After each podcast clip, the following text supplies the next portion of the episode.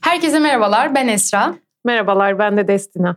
Toplum ve Hukuk Araştırmaları Vakfı adına genel anlamda kapatılmayı özel olarak ise hapishaneleri ele alacağımız podcast serimizin dördüncü bölümünde hapishane kavramı ile dünyada ve Türkiye'de hapishaneleri konuşacağız. Daha önceki bölümlerde hapishanenin doğuşunu ve kapatarak cezalandırmanın altında yatan nedenleri konuşmuştuk. Bugün ise dünyada ve Türkiye'de hapishaneleri konuşacağız. Bizlere insan hakları hukuku ve hapishaneler alanında çalışan akademisyen İpek Özel eşlik edecek. Hocam hoş geldiniz. Teşekkür ederim, hoş bulduk. Hocam ilk soruyla ben başlamak istiyorum. Ee, biz daha önceki bölümlerde hapsedilme kavramını, farklı bakış açılarıyla hapsi, hapishanenin ortaya çıkış nedenlerini ve süreçlerini konuştuk ama hapishanenin kelime anlamından hiç bahsetmedik. Ee, bugün Türkiye'de resmiyette ceza infaz kurumları olarak geçen cezalandırma mekanları için e, cezaevi, hapishane, zindan, mapushane, kodes gibi farklı farklı kelimeler kullanılıyor. Günlük hayatta ise karşımıza en çok cezaevi ve hapishane kavramları çıkıyor. Siz de test çalışmanızda bu konuya kısaca değinmişsiniz. Bu kelimelerin e, etimolojik kökenlerinden biraz bahsedebilir misiniz bize? Öncelikle çok teşekkürler. Çok değerli bir çalışma yapıyorsunuz ve çok önemli bir konu. Şimdi ben tabii etimolog değilim ama e, kelimelerin etimolojik kökenlerine biraz meraklıyım. E, etimoloji bize bir kelimenin esasen neden e, çıktığını, ne amaçla o kavrama karşılık kullanıldığını anlatıyor. Fakat zaman içinde kelimeler aynı kalmakla beraber onlara yüklenen anlamlar değişiyor. Öyle olunca kavram değişiyor, öyle olunca da uygulamalar da değişiyor. E, böyle baktığımız zaman e, bütün bu e, kavramlar mesela ceza cezaevi kavramı işte Arapçadan gelen aslında cezalandırmadan gelen e, bir kavram. E, ve böyle baktığımız zaman aslında ilk çıkışı itibariyle Arapça e, kavram bize bir bedel ödetme, bir karşılıktan bahsediyor. Bu hem pozitif hem negatif olabilir. Yaptığımız bir e, hareketin bedelini ödemek. Ama mesela bugün geldiğimiz noktaya ve cezaevlerine bakarsak kelime evrile evrile evrile evrile işin sadece negatif tarafında kalmış. Hatta öyle ki sadece bedel ödetmek değil, bunu haddiyle bedel ödetmek noktasına kadar gelmiş ve hatta kelimenin hiç de içinde olmayan bir intikam alma, öç alma, hınç alma gibi kavramları da eklemiş. Halbuki ceza e, Arapça kökeniyle e, yapılan eylemin karşılığını ödetmektir. Hapishaneye baktığımız zaman da öyle. Hani bu kelime de Arapçada e, tutsak etmek, hapsetmek e, anlamında.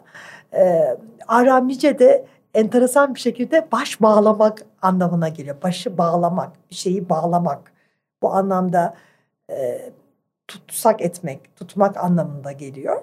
Yine burada e, ben bazen düşünüyorum, tabii ki bunu etimologlar daha iyi cevaplar ama acaba bu kelimeler Arapçadan, Aramice'den e, buralara geldiği için Orta Doğu'nun daha sert rejimleri içinde biçimlendiği için mi bize hep böyle daha tahakküm, daha e, negatif e, bir şekilde geldi. Halbuki aynı kelimeler Avrupa'ya taşındığı zaman, Hint Avrupa dillerine gittiği zaman mesela bu prison kelimesi e, Latinceden e, temel alıyor. Orada zihinsel anlayış ve kavrama anlamına geliyor. Benim bu tezim üzerinde çalışırken, kitabım üzerinde çalışırken çok ilgimi çekmişti.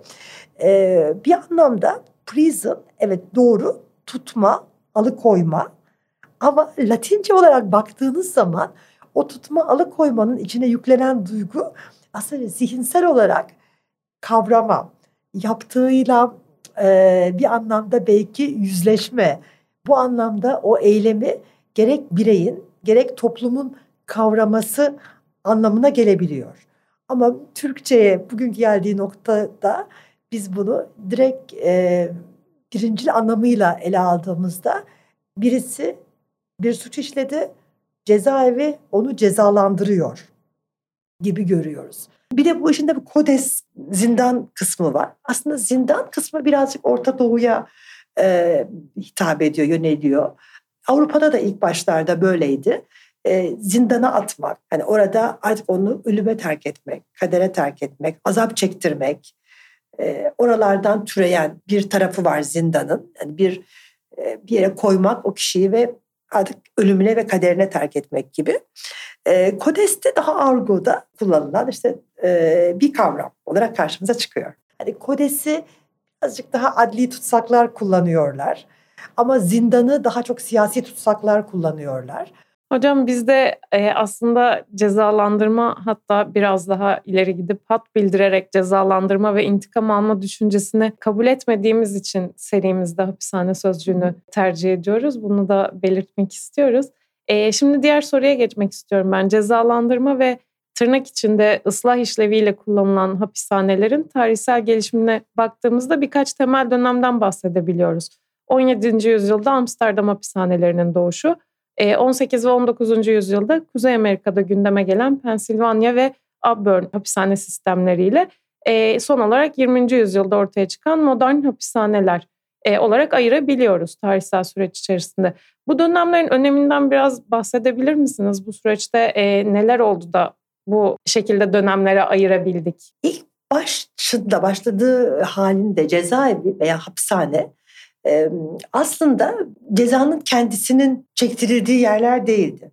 aksine cezanın kendisi daha çok cismani cezalardı, ölüm cezalarıydı veya kürek cezalarıydı veya taş ocaklarında, madenlerde çalıştırılma ama artık ölüme terk edecek kadar çalıştırılma cezalarıydı. Hapishane ya da cezaevi gibi görülen yerler daha çok gerçek cezanın ne olacağına karar verilene kadar o kişinin tutulduğu yerlerdi. Yani bir anlamda bizim şimdiki tutuk evlerine karşılık gelen yerlerdi. Amsterdam cezaevi böyle baktığımız zaman aslında ilk modern cezaevidir. İlk modern hapishanedir. Çünkü öncesindeki ilk çağlarda, orta çağlarda zaman zaman rahiplerin yanında Tanrı'ya yakın kendisiyle yüzleşeceği ama bir anlamda da kendisini bir anlamda ölüme de terk ederek çekilen cezalar veya Antik Roma'da, Yunan'da vahşi hayvanlara atarak veya Yunan'da çok ağır koşullarda çalıştırılarak çektirilen cezalar kişileri e, gerçekten beklenildiği gibi Tanrı'yla veya kendileriyle yüzleştirerek e, onların e, daha e, suç işlemeyen kişiler olmasını sağlamadı. Dolayısıyla Amsterdam cezaevi örneğinde acaba bu kişi ıslah edilebilir mi? Düşüncesiyle kurulan cezaeviydi. Şimdi orada ilk dönemde ne yaptılar? Daha pratik, daha ekonomik olduğu için herkesi bir araya koydular. Hiçbir suç grubuna göre ayırmadılar. Ee, hiçbir psikolojik özelliğe göre de ayırmadılar.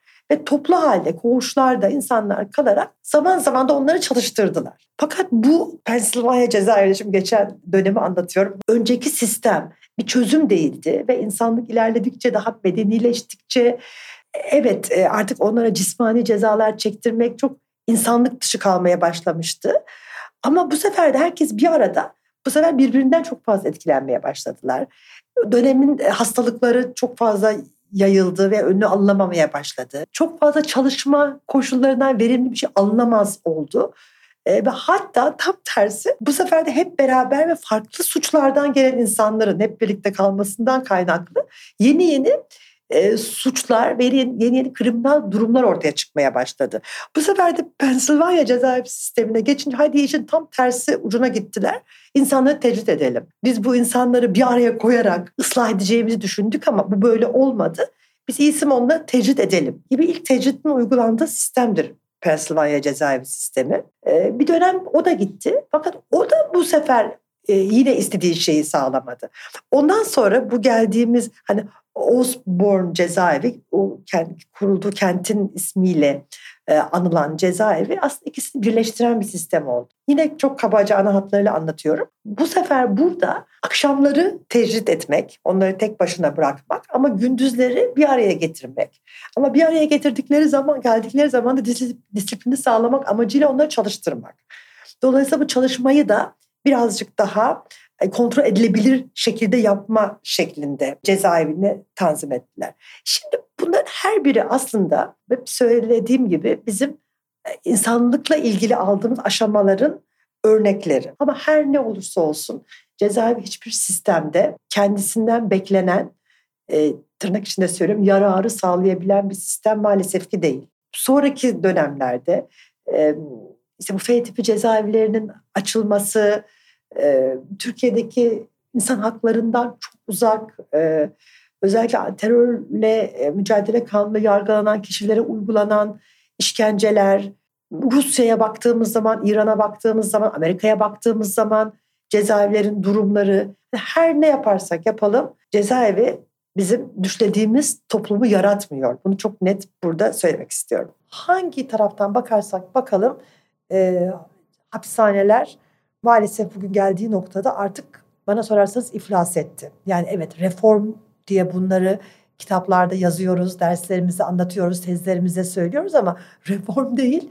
Tam tersi bence hapishaneler anlamında bir iflastan söz edebiliriz. Aslında baktığımızda yaklaşık 400 yıldır e, yani modern hapishanenin ortaya çıkışıyla beraber e, sürekli sistematik olarak hapishanelerde reform yapıldığını görüyoruz ama Işık Ergüden e, hapishane çağında çok güzel bir tespit yapıyor. Hapishaneleri reform kabul etmeyen e, kurumlar olduğundan bahsediyor. E, gerçekten de aslında bugün Türkiye'deki hapishanelere de baktığımızda e, ne kadar reform yapılırsa yapılsın hala çok kötü durumda hapishaneler e, ve hala reforma ihtiyaç duyuyor. Bu noktada belki şeyi söyleyebiliriz yani hapis, e, bu e, sorunların aslında hapishanenin özüyle belki de hapishanenin varoluşuyla e, alakalı olduğunu da söyleyebiliriz. Kesinlikle aslında biraz ben de sizin bu dediğiniz yere gelebilmek için e, başında dediklerimi söyledim. E, doğası gereği, mevcudiyeti gereği hapishanenin ne suçları önlemede ne insanları kendi vicdanlarıyla yüzleştirip onların ben nerede hata yaptım, yapmış olduğum hatanın sorumluluğu nedir diye düşündürmede ne de onları sonradan katılacakları toplum için yararlı insanlar, vatandaşlar yapmada e, bir e, fayda sağladığı maalesef ki görülmedi. Çünkü doğası gereği e, kişileri bir yere hapsedip onları gerçek hayatın dışında çıkarıp ve bir de bunu bütün ülkeler için bu geçerli bunu söylemeliyim.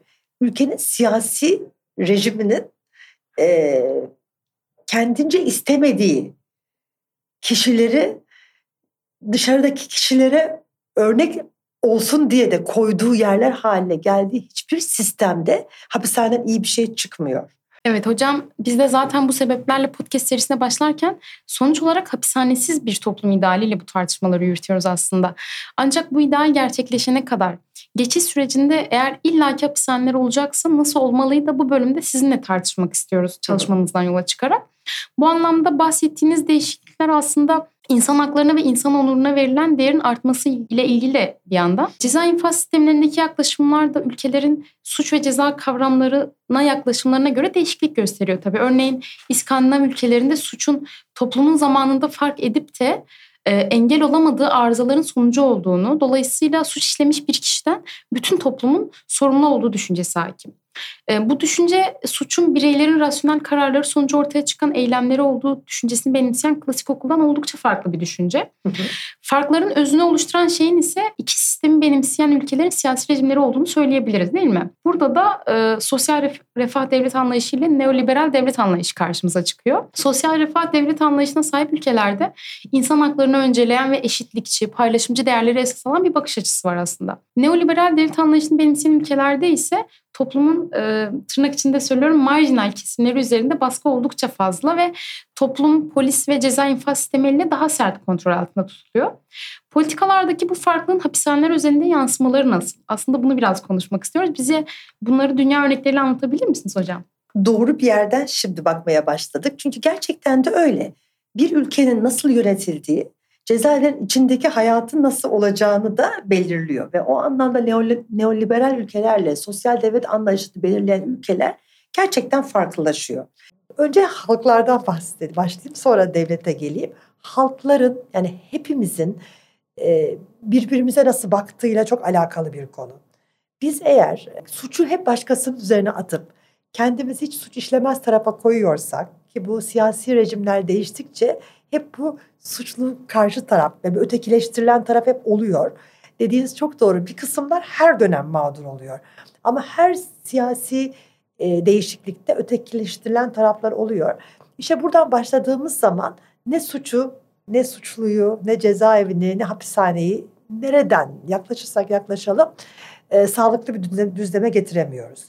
Hani başta şunu kabul etmeliyiz ki suç e, insanın bir e, ne diyeyim yan tesiridir. Yani hepimizin insan olarak suç işleme potansiyelimiz vardır. Dolayısıyla suç işlemiş olan kişileri de e, ne diyeyim kendimizin e, bir parçası olarak kabul edip bütün insanlık ailesinin bir parçası olarak kabul edip o suçun işlenmesini nasıl önleyebiliriz bunu daha en baştan elbette ki eğitimle en baştan eğitim iletişimle aile içinde e, işe yola çıkarak bunu bir defa başlamalıyız. Bu konuda sosyal devlet anlayışı çok çok önemli. İskandinav sistemine baktığımız zaman orada en iyi başardıkları şey cezaevinin, hapishanenin içini de e, sosyal devletin bir parçası olarak görüyorlar. Ve şöyle söylüyorlar, hapishane insanların sadece özgürlüklerini elinden alan bir yerdir. Ve özgürlük en değerli insan hakkıdır.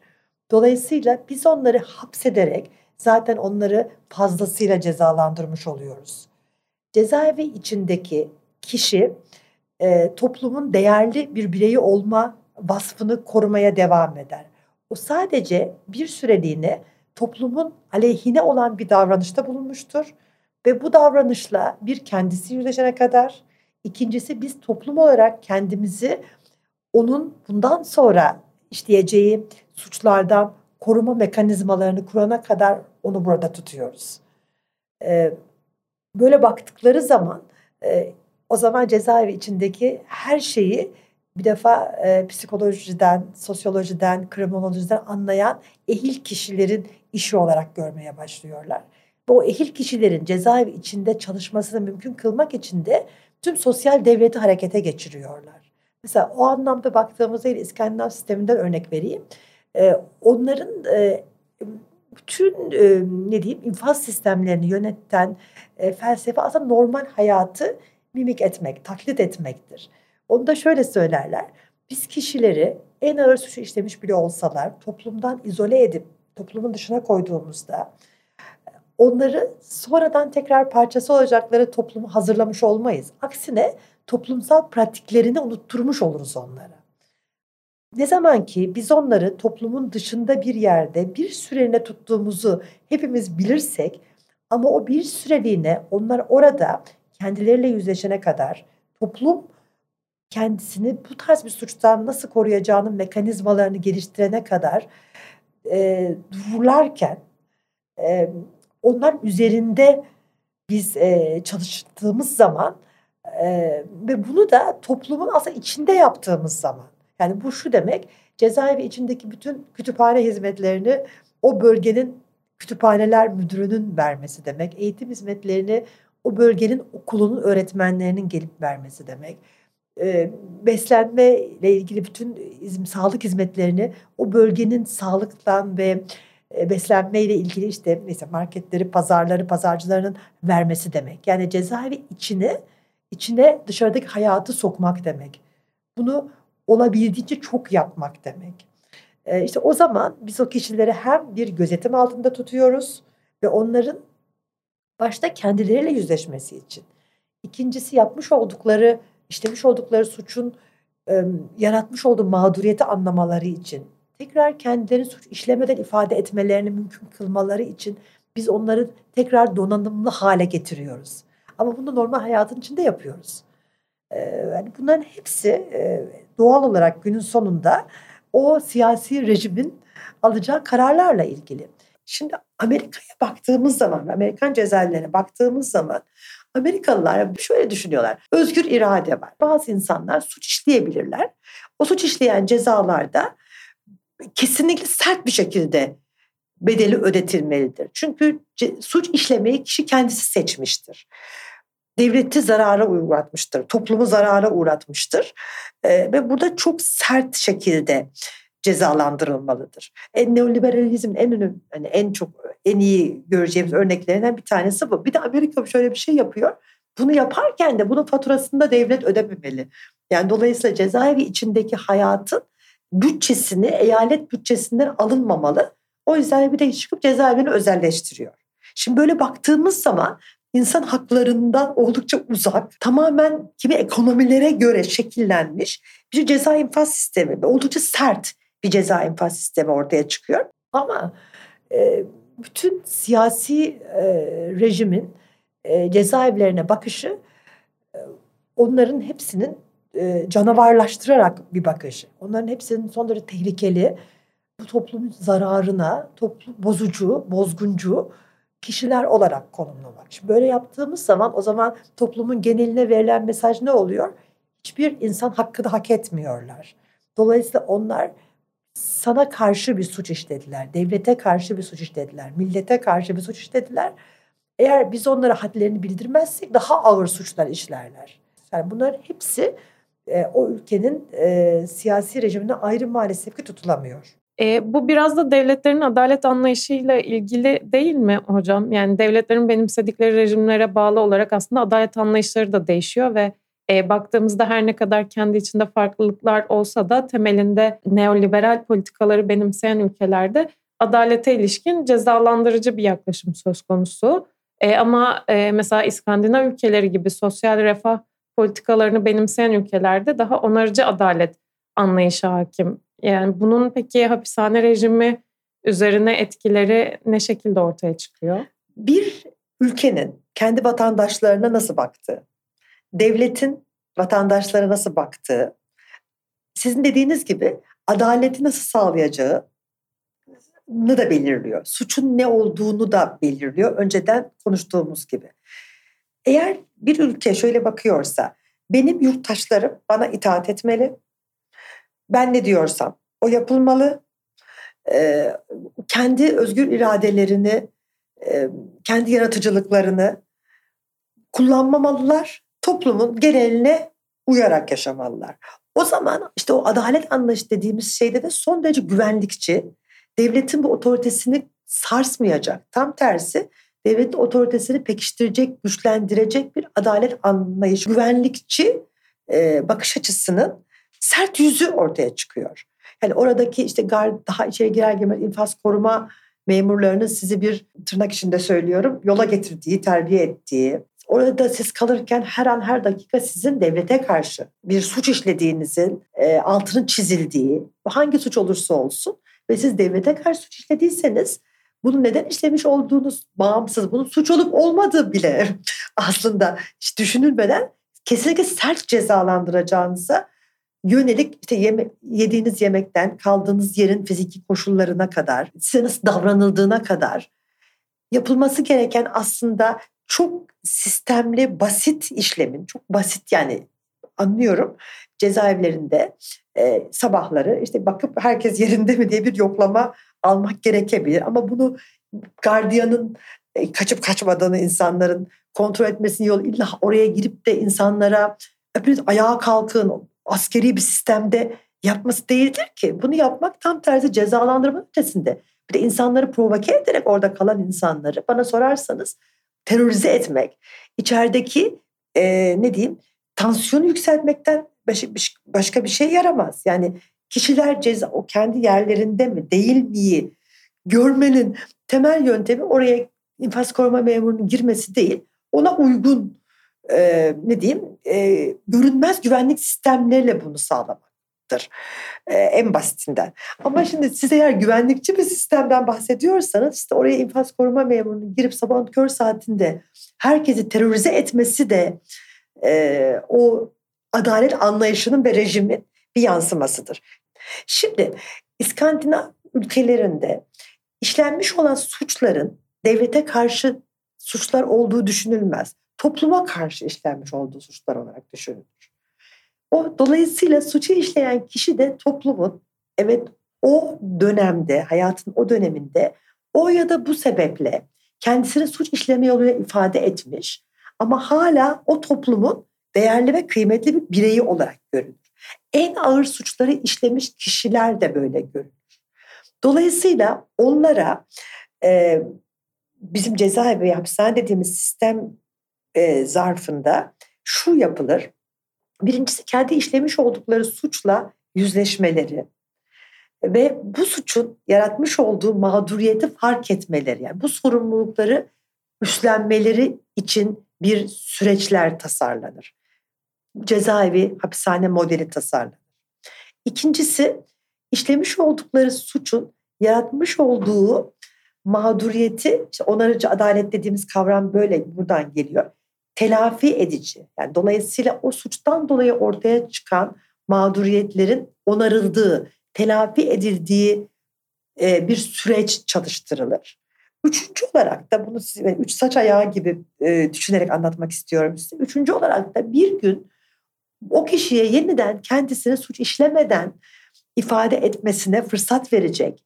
Yeniden o toplumda ait olduğu yere döneceği gözüyle bakılacağı için cezaevinden, hapishaneden çıktıktan sonra sürece de hazırlanmak için bu hapishane kullanılır. Bunların hepsi o bahsettiğimiz işte devletin adaleti sağlamaya bakışıyla çok paralel e, uygulamalar. Hocam e, son olarak bahsettiğiniz gibi her ne kadar 20. 20. yüzyılda modern hapishanelerin ortaya çıkış sürecinde insan haklarını önceleyen bir evrimleşme gündeme gelmişse de e, aslında günümüzde neoliberal politikaları benimseyen ülkelerde hala güvenliği önceleyen anlayışlar hakim. E, buradan uzun süredir güvenlikçi anlayışı önceleyen Türkiye'yi sormak istiyorum aslında hocam. E, Türkiye'de hapishanelerde çalışan ve hatta mapuslarla da birebir çalışan birisiniz. Biraz önce bahsettiğimiz tüm bu karşılaştırmaları buradaki hapishaneler üzerinden somutlayabilir misiniz? Burada hapishanelerde durum sizce nasıl? Dünya örnekleriyle karşılaştırdığımızda. Şimdi böyle baktığımız zaman Türkiye cezaevlerinde bu aşırı güvenlikçi, korkutucu e, ve aslında reform öncesi dönemlere giden o zindan e, anlayışı, gelen anlayışının sebebi her şeyin e, devlete ve devlete hakim olan otoriteye bir tehdit gibi algılanması ve görülmesi ve o e, tehditte bulunan kişinin de e, mutlaka ki mutlaka cezalandırılması bakış açısı. Peki bunu nasıl yapıyorlar? Çok basit olarak yani güvenlikçi modeli siz belirlediğiniz zaman her şey devlet güvenliği esaslı kurduğunuz zaman insan haklarına hiç dokunmazsınız. İnsan haklarından sürekli taviz verirsiniz. Maalesef Türkiye cezaevleri bu anlamda insan hakları karnesi oldukça kötü yerler. Bir kişi en ağır fiili bile işlemiş olsa onu zaten cezaevine koyarak cezasını verdin. Artık ondan sonra oradaki başta fiziki koşulları kötüleştirerek ben e, vasisi olduğum öğrencilerden ötürü Türkiye'nin pek çok yerindeki cezaevine Gidiyorum geliyorum. Pek çok cezaevinde fiziki koşullar gerçekten çok kötü. Cezaevleri oldukça kalabalık. Cezaevleri şehrin çok dışında. Ee, cezaevde ulaşmak mümkün değil. Aileler için mümkün değil. Avukatlar için mümkün değil. Biz benim gibi eğer vasi aileden bir kişi değilse dışarıdan vasiler için mümkün değil. Cezaevi içinde bırakın hükümlüyü veya tutukluyu biz dışarıdan ziyaretçiler bile vasiler bile, avukatlar bile muhatap bulup da medeni bir şekilde bir soru soramıyoruz. Yani cezaevinde kalan bir kişinin vasisi olmak sanki siz de neyse o suç o suçu işlemişsiniz gibi cezalandırıldığınız bir şey. Yani böyle baktığımız zaman maalesef ki Türkiye cezaevleri için iyi bir şey söyleyemeyeceğim. Ee, bunu şunu da söylüyorum. Yaşadığımız e, ülkede siyasi rejim sertleştikçe cezaevlerinin içindeki orada çalışan arkadaşların kendi niyetleri ötesinde de e, sistem sertleşiyor. Böyle baktığımız zaman sorunlar çok fazla. İkincisi de bu yüksek güvenlikli cezaevlerini kurmak ve yönetmek son derece ekonomik olarak da pahalı bir şey. Çünkü ona göre çok sert güvenlik tedbirleri, çok yüksek duvarlar, çok e, ne diyeyim güvenlikçi e, mimariler kurmak. Orada bu güvenliği en yüksek şekilde sağlayabilmek çok sert e, personel politikaları işletmek ekonomik olarak da aslında e, pahalı bir şey. Ve bu anlamda neden biz toplum olarak vergilerimizi aslında suçun hiç oluşmayacağı bir toplum e, kurgulamak için eğitime, daha iyi bir sosyolojiye, daha iyi demografiye, daha iyi bir psikolojiye ayırmayalım. Neden e, bunu aslında hiç de geri dönüşü olmayacağını bildiğimiz bir ceza infaz içine gömelim.